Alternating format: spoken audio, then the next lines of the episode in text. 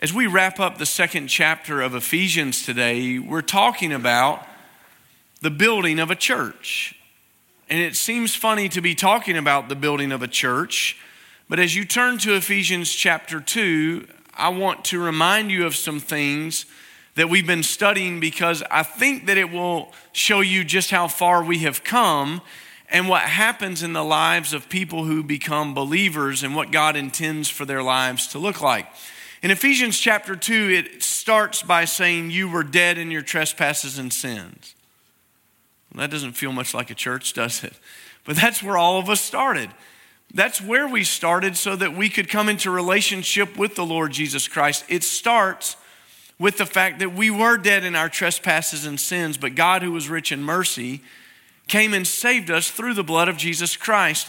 And as we have studied that, what we understood was that we were formerly ruled by worldly thinking. We were formerly ruled by Satan. We were formerly ruled by the passions of our flesh and the desires of our flesh. But what has happened is that God, through his son Jesus Christ, has brought us into relationship with Christ, and he's doing something in our lives and we haven't really seen what that is. We've seen that we now have a new relationship with our Jewish brethren because we're all one. We've seen that the dividing wall of hostility has been brought down. But what we haven't seen is what does God intend to do with that? And today we're going to get to see something that God has intended for us to see, but He had to get from the beginning to here in chapters one and two for us to understand it and it's that God is building something. And I want you to read with me, if you would. It's something the apostles been chasing all along, and now we'll see the outworking of this. It's verses 19 through 22 in chapter 2, the book of Ephesians. So then, you are no longer foreigners and strangers, but fellow citizens with the saints, members of God's household, built on the foundation of the apostles and the prophets with Christ Jesus himself as the cornerstone. In him, the whole building, being put together, grows into a holy temple in the Lord. In him, you are also being built together for God's dwelling in the Spirit. Did you catch it? Three pictures that he gives that starts to describe what God's doing with a group of people who have been saved and brought into unity in faith in Christ Jesus no longer separated as Jews and Gentiles, those on the inside and those on the outside, now brought together by the blood of Jesus. And he's saying to us with these three pictures something that we get to see that is happening in the church that God is building. When we talk about the church and we think about what a church is, our, our natural mind kind of goes into the body of Christ, maybe that we're a part of here at Judson Baptist Church it's hard for me to imagine uh, that we have been in existence now for about 110 years, from 1911 to 2021. That's a long time for us to be a church. We started down on Franklin Road at Douglas Corner and moved out here and have continued to expand. And that's where our mind often goes is to our church. And maybe we think of it as the location that our church is or the building that our church is. But he has something bigger than that in mind for us this morning. And I want you to see these three pictures. They become very important for us because they shape for us what the church ought to be. Now, when I was leaving seminary, it was really marking the end of something that had been pushed, and it was really at its zenith in the world of, of church life. And people called it the church growth movement the church growth movement. It had kind of come in out of the 60s and 70s. If you remember coming out of World War II, there was a building age of churches. Churches were springing up all over the place, new developments, new subdivisions being built, and churches were a part of that. And people were thinking about the church and they were building churches. But then people began to think about growing churches. And the emphasis on growth led us to think about things as people described it. They said, if you want to grow your church, you need to think about it in some terms like this. They talked about the homogeneous church growth movement. What does that mean? Homogeneous church growth movement. If you want to grow your church and you want to grow it fast, grow it with people that look alike. Grow with people that are just like you. So think about their education, think about their socioeconomic status, think about where they live, what they do, what they value, and build a church like that, and it will grow fast. And we did see churches grow fast like that. That's funny, though. The scripture never said build a church just like you. Have you noticed that? You can grow a church fast like that, but I don't know that you grow a church that is necessarily what God wants us to have. There's something different here, isn't it? There are three pictures that he gives that talk about what a church is, and he's going to kind of unpack this over the coming, uh, I, I, was about to say the coming weeks, but you know that'd be a lie. It'd be the coming months as we study the book of Ephesians, as we've been in it this long. But as we see this, we're going to see these three pictures and I want to come back to that idea about what it means to grow a church and to have a church that looks just like you. And, and we'll come back to that in just a minute. But let's look at the first picture. In, in verse 19, you see that he says there's something about your citizenship that happens because of your relationship with Jesus Christ. Let's read this again. So then you are no longer foreigners and strangers, but fellow citizens with the saints, no longer foreigners and strangers. And, it's funny because, you know, in America today, we're honoring Memorial Day. And have you ever thought about this? You know, if you're, if you live in another country, some other countries, holidays mean nothing to you, right? Like, I mean, if you're not Canadian, does Boxing Day mean anything to you? It doesn't matter, does it? it you don't even think about it. You see it on your calendar. Oh, it's Boxing. So what? If, you if you don't live in America today, it doesn't matter that people are celebrating Memorial Day in America. It, it, it doesn't resonate with you. It's kind of meaningless. It kind of gets lost in translation. But if you're an American citizen, you understand that today has given you something, hasn't it? It's given you some rights and privileges because of the sacrifice of others. And there's some things that come along with that. When you travel abroad and you carry your little blue passport with you, it says that you're granted all the rights and privileges contained here within, right, to be an American citizen. And we know what great lengths our country will send its troops into battle just to rescue one American. Think about this for a second. You remember the story of Captain Phillips. He's captured by pirates at sea, held hostage and finally rescued by Navy SEALs. You remember Jessica Buchanan, perhaps. If you haven't, maybe go, go watch that story. Fantastic story. American aid worker captured by people, and they come and rescue her. Navy SEALs, once again. The Navy SEALs are doing a great job today. Any Navy people in here today? None of y'all?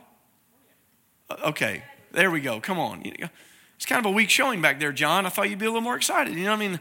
Come on, Navy. Let's go, Navy. Uh, you know, but the Navy SEALs do this.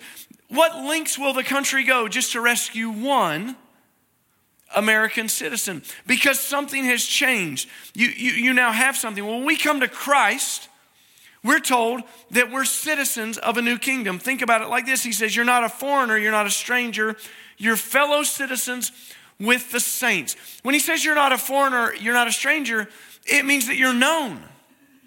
You, you have access to something. If you come to my house today and you knock on the door and I don't know you, I don't just say, man, come on in and sit down and hang out for a while. I'm watching the game. Come on. It doesn't happen that way, does it? I don't know you. I have to know you for you to be able to come in and, and enjoy all the privileges that would be there. But, but when we're in God's kingdom, it says that we're not strangers anymore. We talked about this in, in what Kirk just said that we were called friends of God. We're brought close into an association with God through Christ and that's happened for us. But he also says something else. He says, You have a fellowship with the saints. That word, it just means the holy ones. That's important. You're given the rights and privileges, but there's expectations too. There's expectations to being an American citizen. There are certain things that are required of you taxes right? Registering for the draft. There's just certain things that are required of you. In God's kingdom, it's holiness. Be holy like I am holy. You see, when we're brought into this, there's good things that come from it, but there's responsibilities that come from it. This idea of the holy ones, that we're brought into this, and God's building a church and that the church has citizens in it, but it also has holy people in it. We'll come back to that. The second picture that we see is from verse 19 as well. It says that you're part of God's household. Part of God's household. So we start off not just as strangers, but now we're brought in as citizens and we're holy ones. And now the next step takes us one step further in, doesn't it?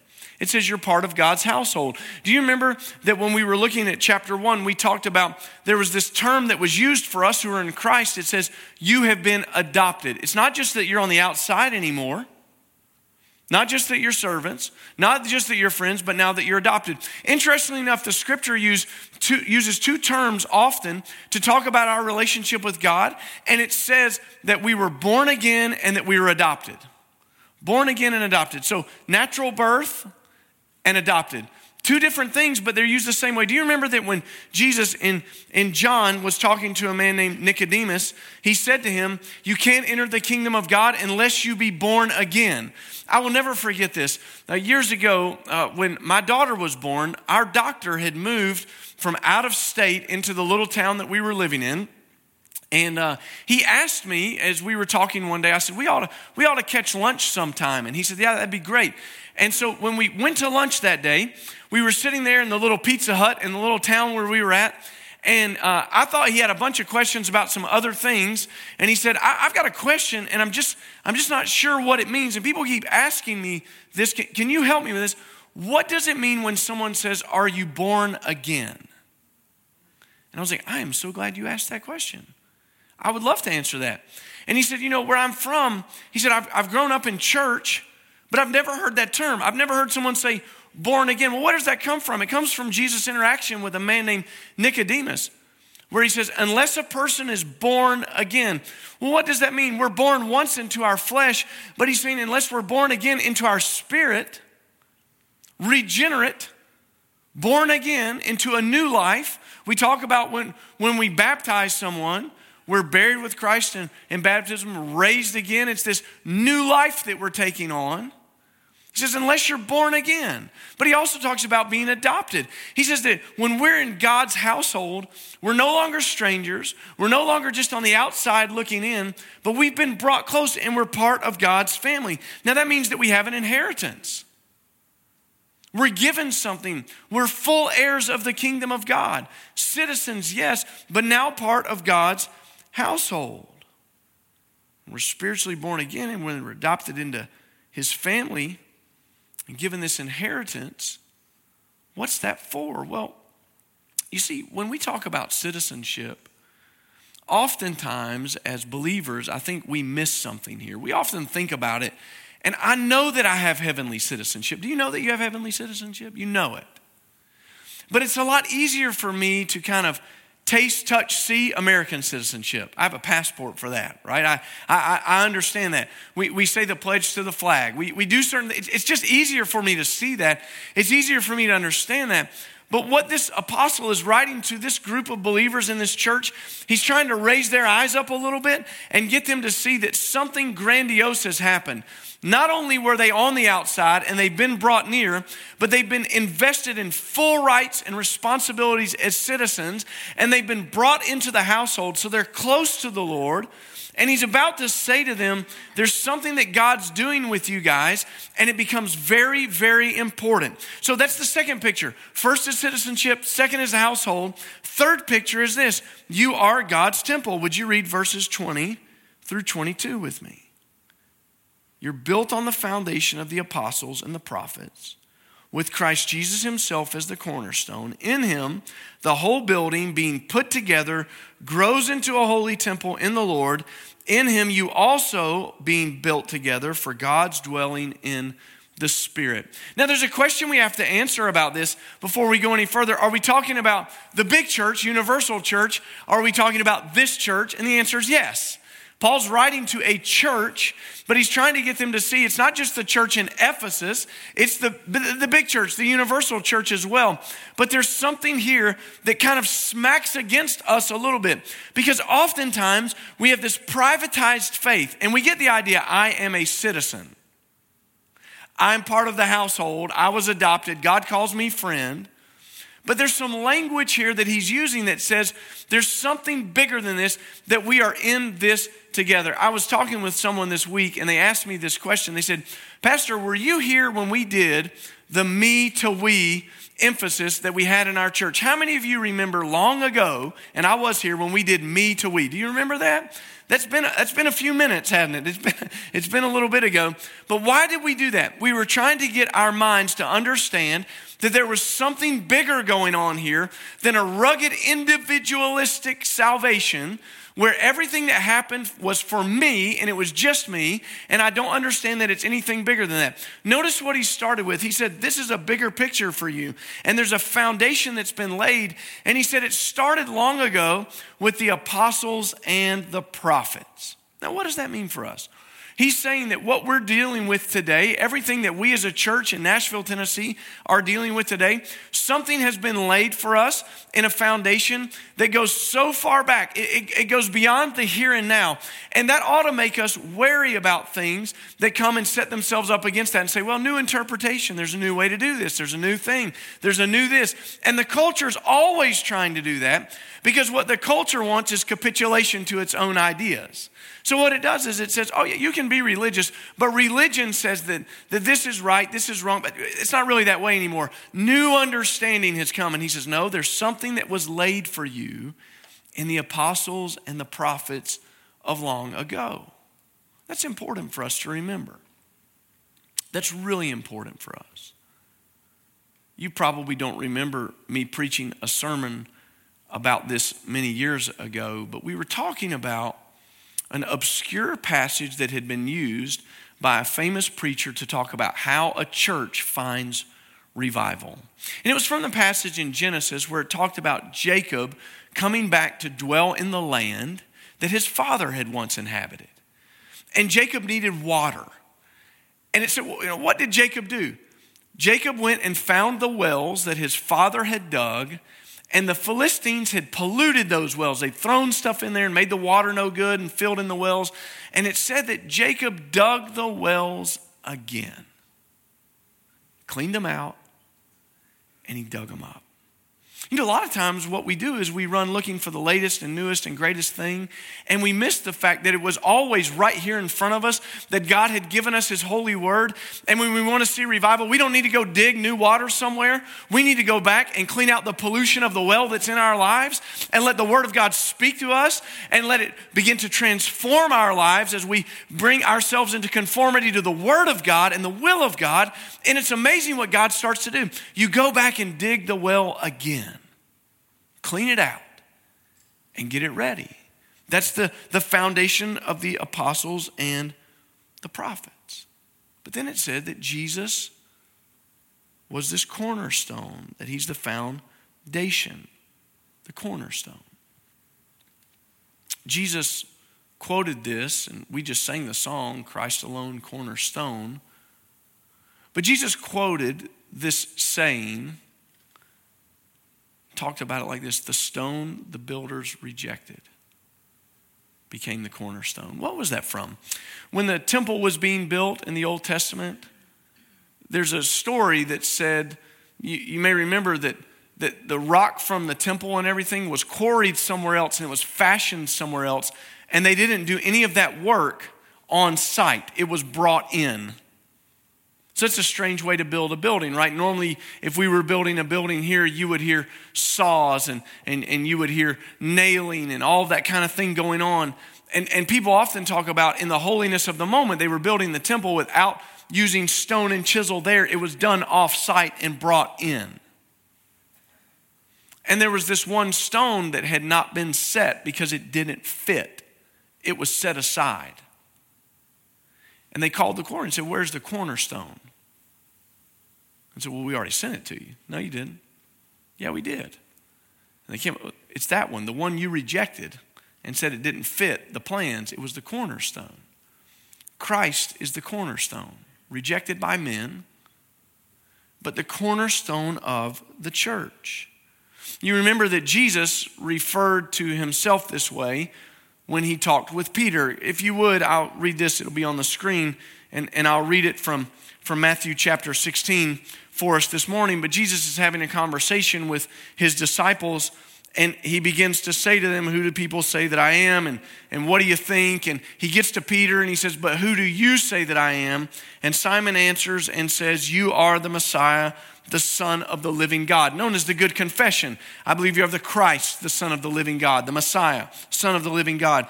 And Jesus responded, Blessed are you, Simon of Jonah uh, because flesh and blood did not reveal this to you, but my Father in heaven. And I also say to you that you are Peter. And there's a word play going on here. Peter, which means rock. He says, You're the little rock. You're the little guy. And he says, You are Peter, and on this rock, big rock, I will build my church, and the gates of Hades will not overpower it. So when he says that, and he's talking about that, he's saying to them with this play on words, something is happening here. I'm building something that you may not be able to see. Peter, you're this little rock, but on this big confession that you've just made, I'm going to build my church. Now, if you understand where he says that, he says the gates of hell will not prevail against it. They were literally standing at a place known as the gates of hell. They were looking at it. They were looking at this place where idol worship happened all the time. And he's saying to them, Look at this. The enemy that's outside right here, it can't stand against us. We can take this based on the confession that you have made. It all comes through me. Well, see, that's why the church can only move forward when it's made up of people who are truly saved. If you're not saved and you're part of the church, you're not helping the church move forward. We don't need religious people who like the church. That's not what we're looking for. We're not, we're not just trying to, to fill, the, fill the seats. The church is made up of something that has happened in our lives that's invisible, salvation, which becomes visible as we live our lives as holy people. When we're not holy, when we're not set apart, we're not functioning as the church.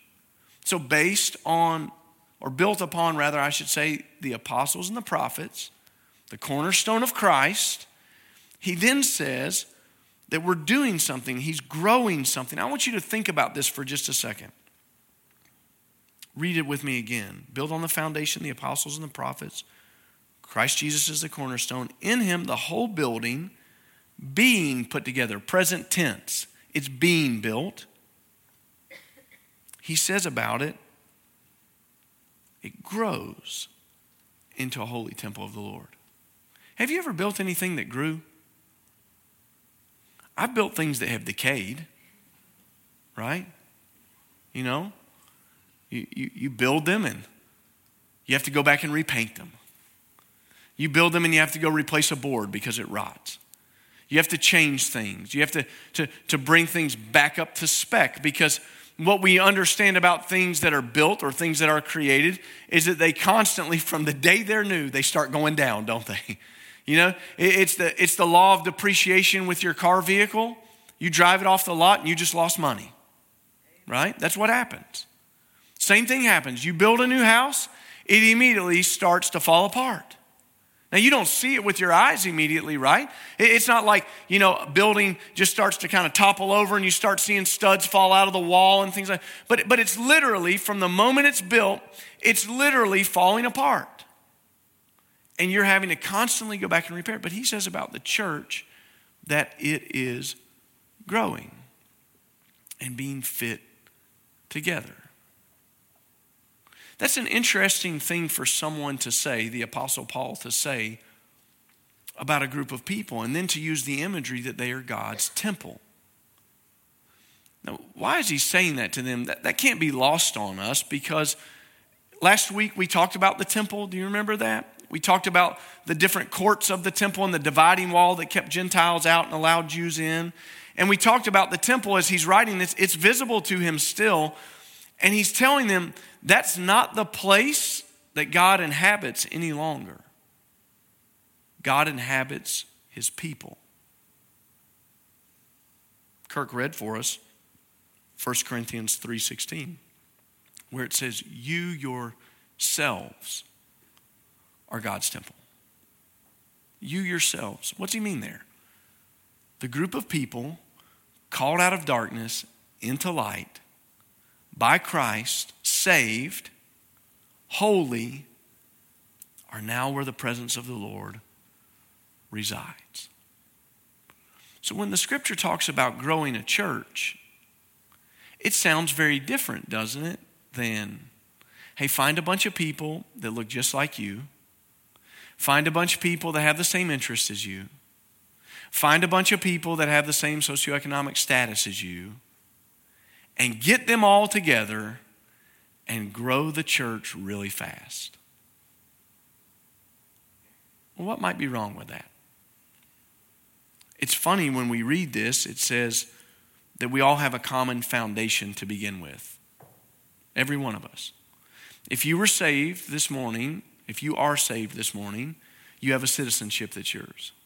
That's common to all of us, worldwide. If you are saved this morning, you're part of the holy ones, common, worldwide. If you're saved this morning, you're part of God's household. You're not on the outside looking in, common to all of us worldwide. But then he says, something beautiful is happening. God is fitting us together. Fitting us together. You know what that means? That means that there's some parts of you that may have to be a little bit uh, smoothed over so that you fit good just so that you fit properly. Because, you know, you get a group of people, I mean, just look around the room for a minute. Take a look.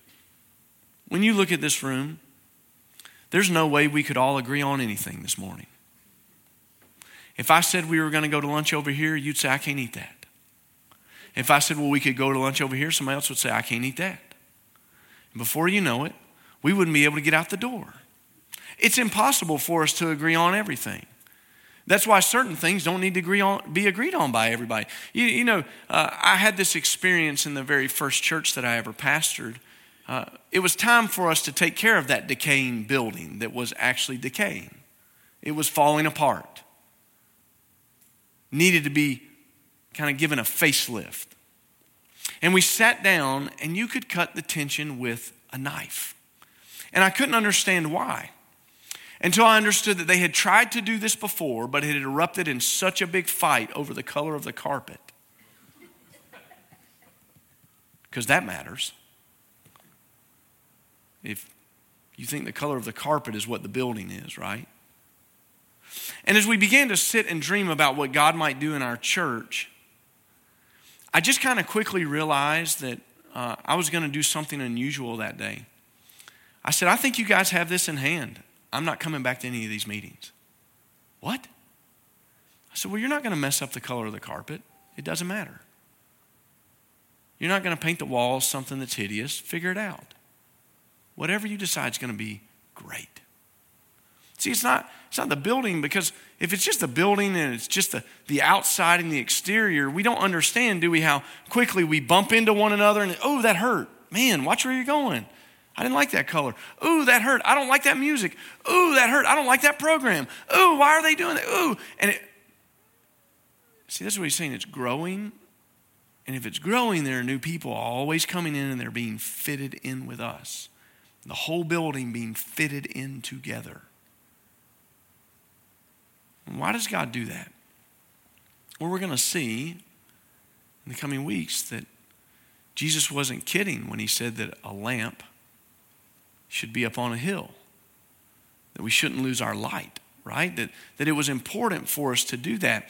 And there's something really beautiful when the world, which is always clamoring and talking about unity and trying to find unity and all these kinds of they can't find it either, but we can because we have the greatest thing in common, which is our salvation. Now, if we were just to be really honest in here this morning, we would say that most of the things that have disappointed us in church probably didn't matter. They probably weren't that important. They were probably things that, in the scope of eternity, didn't matter at all.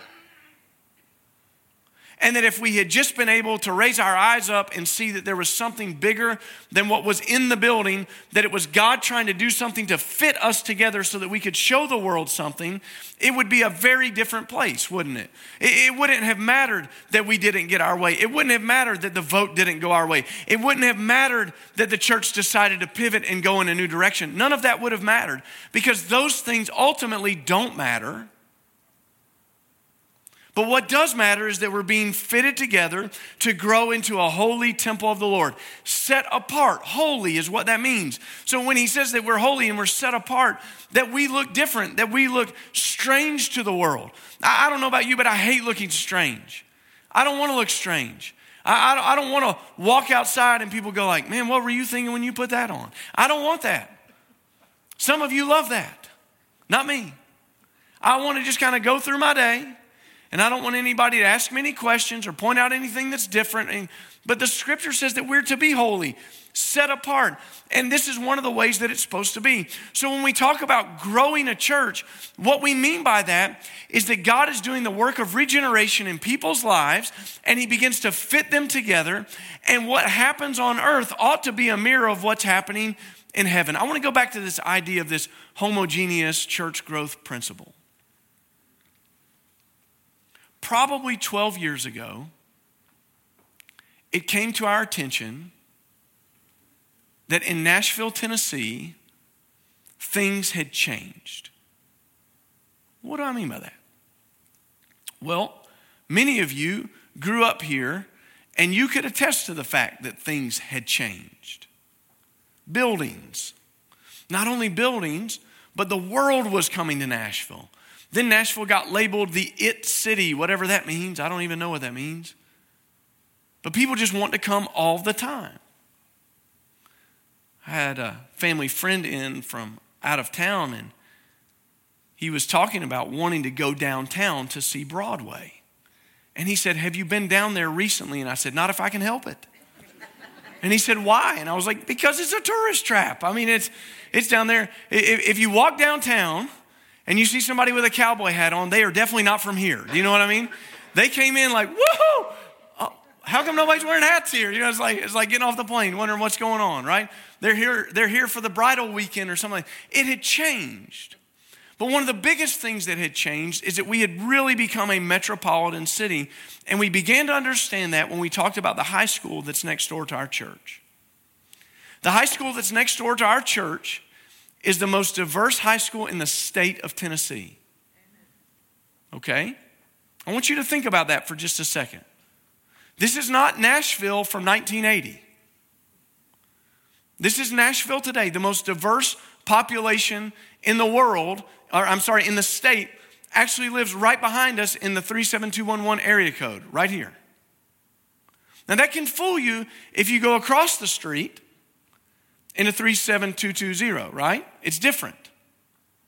But right here, 60 some plus languages spoken every day. That's different, isn't it? It looks different.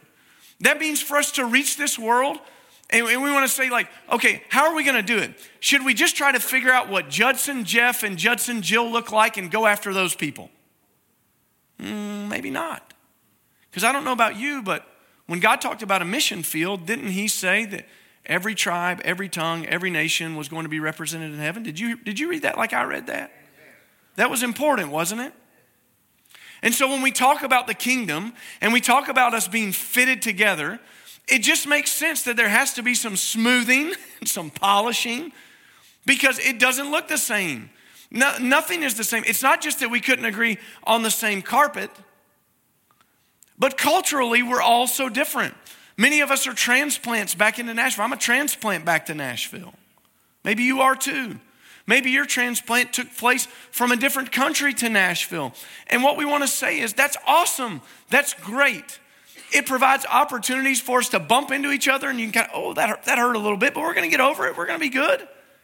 We're going to figure it out because God is growing the church.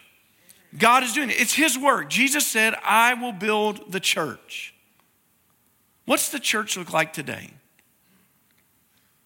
Somebody asked me recently, How's the church doing after the pandemic? And I said, I have no idea. I don't know. Talk to me this fall sometime after everybody gets back from their five summer vacations that they're going to take to make up for last year when they didn't have summer vacation. Let's talk about it then. I don't know. I have no idea.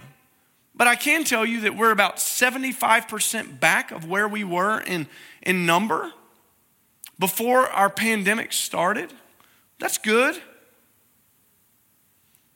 I want to tell you again God's interested in growing His church. God's asking us if we could look up and not look over people. Not to look past them, but to look them in the eye at the point of their need and say, You are valuable, you are worthwhile, you are loved and treasured and cherished by the King of Kings.